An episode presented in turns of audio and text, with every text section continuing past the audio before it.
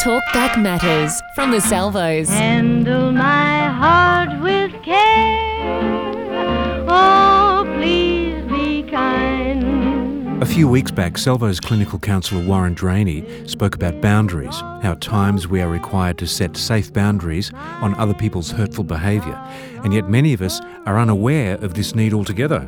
Warren joins us to talk more about this and how to set safe boundaries.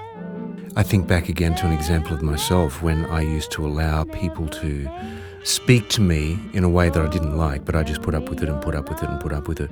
But when I learnt boundaries, it was so freeing to be able to say, no, I don't want you to speak to me that way anymore. Yes.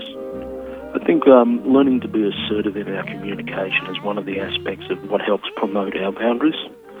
And normally, when I'm teaching people assertive communication, I ask them to firstly state what it is that they're talking about. So, for example, with yourself there, when I'm spoken to that way, I feel upset, angry, and disappointed. I would prefer that you talk to me in this fashion from now on. So that we really clearly state to the other person what, what the incident is, how we feel about it, and what we would like to have happen in the future. Again, another way for us to just establish boundaries in our relationship and saying, this is the line in the sand, please don't cross it. Sometimes when we do set boundaries, the opposition can be quite strong. That's why I think before I said, you know, it's important to realise, even with the saying no or setting boundaries, is to make sure that we're personally safe. I think Cloud and Townsend, in their book on boundaries, actually say that if you're in an abusive relationship, you may not want to be trying to set boundaries with that person until you have support around yourself. Right. You know, we have a lot of people who are boundaryless, you know, people who are abusive, people who are suffering from addictions, people who have never learnt boundaries themselves. But there are a lot of organisations within our society today, Al Anon, um, support groups for those with uh, uh, who are family members of mentally ill. We also too have um, the church and the, some of the groups that are run there, where people can go and get support and have that support around them so that they're able to say no.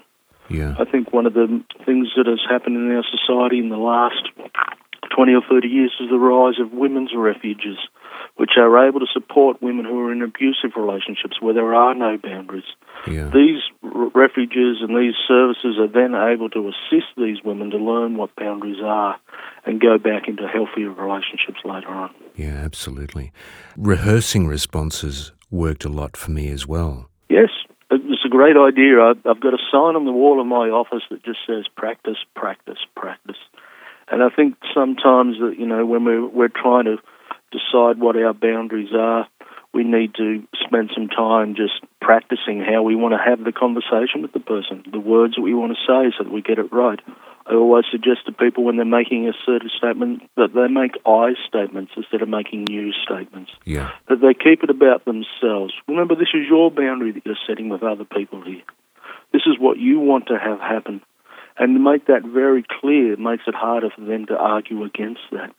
Yeah. I think some good ideas are actually, in re- regards to boundaries, are actually s- stop and spend some time writing down some of, about some of these relationships that are going on in your life, where you feel that you're you're feeling uncomfortable and why you're feeling uncomfortable, what it is that you would like to have happen. So you've got this written down and you spend some time working through it. It'd be good to either speak with a friend who has a good boundaries or um, a minister or someone in your church, even a counsellor, about the things that are going on so that they can help you actually prepare and practice for that time when you're going to have that conversation with the person and say, this is what I would like to have happen in our relationship from now on. Yeah. Now, often we'll get people who continue to violate those boundaries even when we set them. Sometimes, then, too, in that assertive statement, we just need to even include if this behaviour continues to happen, these are the steps that I will take. Yeah. Because withdrawing or closing the gate to the other person is sometimes one of the best options we have in protecting our boundaries. Oh, please be kind.